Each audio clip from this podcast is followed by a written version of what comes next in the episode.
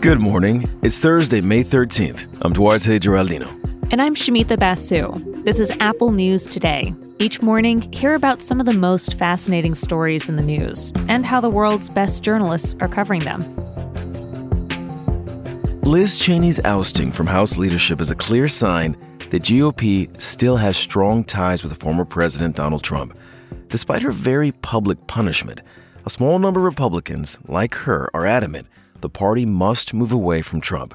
So the big question right now is what role, if any, should the GOP's anti Trump faction play in the party's future? Cheney has shown no signs of letting up on her criticisms of the former president or bowing out of public life. The Washington Post reports that she's been planning more travel, more appearances in the media to continue arguing that Trump should not have any influence in the GOP moving forward. Cheney has reportedly told allies that she has every intention of running for re election. Trump still has solid support among Republicans, and now some influential conservatives, they're worried about that. Bill Kristol chairs the Republican Accountability Project. Full disclosure, he's been a harsh critic of former President Trump. He told The Post the non Trump faction of the GOP could be as big as 15%. And after Cheney's ousting, a Wall Street Journal editorial warned Republicans you won't win future elections if Trump dominates the party and keeps rehashing the 2020 race. Illinois Congressman Adam Kinzinger is part of this anti Trump group. He was one of 10 House Republicans who voted for Trump's second impeachment. The Atlantic reports on his fight to keep Trump from taking over the party. One thing Kinzinger has done is start an organization called Country First, and the goal is to recruit and support Republican candidates who oppose Trump. Kinzinger says he's looking for Republicans who tell the truth, avoid fear mongering, and advance an optimistic agenda. Kinzinger has said Cheney deserves credit for shifting the conversation in the GOP, but she and this anti Trump group face an uphill battle. Remember, Cheney not only lost her leadership post, she's also going to have to fight to keep her seat in Congress. Trump advisors, they're already looking for a candidate in Wyoming to run against her.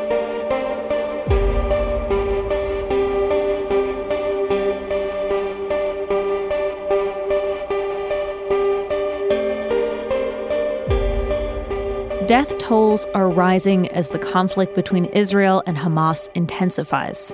Most killed were Palestinians in Gaza, though a number of people in Israel have died in rocket attacks. President Biden spoke to Israeli Prime Minister Benjamin Netanyahu yesterday. Biden stressed Israel's right to self defense, but said he's hopeful the violence will end soon. On the ground reporting inside Israel shows how the tension between Israel and Hamas is playing out among civilians, you know, regular people. NPR reports from the city of Lod that's where, historically, Jewish and Muslim people peacefully lived together. But lately, there's been street violence, houses of worship set on fire. In Lod, two of those killed in a rocket attack were Palestinian citizens of Israel, a father and his teen daughter, Khalil and Nadine Awad. NPR spoke with a friend of their family. It's, it's against all of us, like this situation, because violence or uh, war is against all humanity, not just Arabs or Jews, or it's against nature. CNN has more on how this conflict is playing out on the ground. In several cities in Israel, mob violence is happening. An Arab driver was attacked by a group of Jewish people. A Jewish man was wounded in an attack by a group of Arabs. The mayor of Lod is frustrated he says the violence has trampled decades of peaceful coexistence across faiths.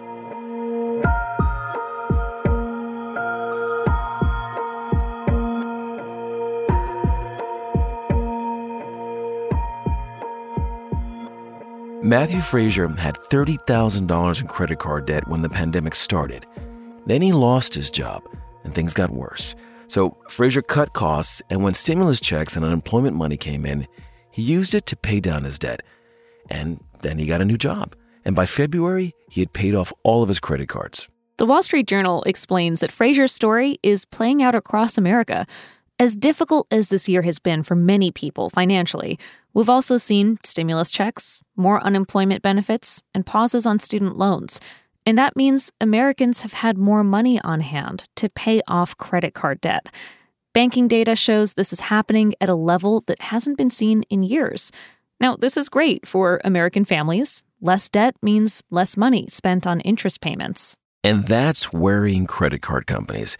They're now actively trying to get people to carry more debt. See, they make their money off of interest on unpaid balances. The journal is reporting some of these companies are not only spending a lot more on marketing, they're also loosening standards. You may be getting offers for new credit cards, but think very carefully before signing up. The journal explains as the economy improves, credit card spending is increasing, but people are continuing to pay down their balances. The big question is how long into recovery this trend will continue.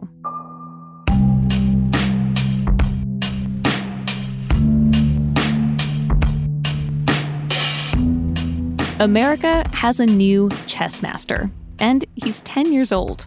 Tani Adewumi won four straight matches at a recent tournament, raising his rating to the chess master level. Tani and his family fled religious persecution against Christians in Nigeria. Back in 2019, a New York Times column about him went viral.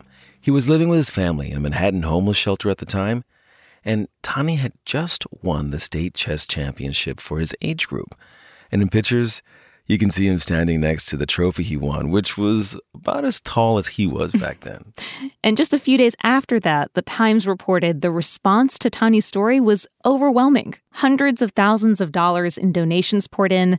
The family found a home, and Tani got scholarship offers from several elite private schools.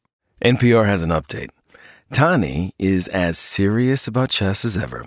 He says he practices 10 or 11 hours every day after school and somehow still manages to find time for sleep. And when he plays, this kid can see up to 20 moves ahead. Yeah, he is such an advanced player now that it's been a while since Tani played against someone his age. Most of his competitors now are adults.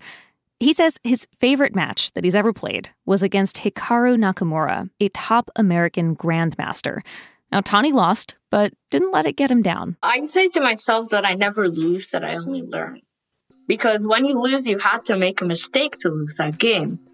So you learn from that mistake, and so you learn. So losing is a way of winning for yourself. That attitude is going to serve him well as he sets his sights on a new target he wants to become the world's youngest grandmaster ever. Tani has just under two years left to make his moves. You can find all these stories and more in the Apple News app. And while you're there, check out some of our audio stories. We'll talk with you again tomorrow.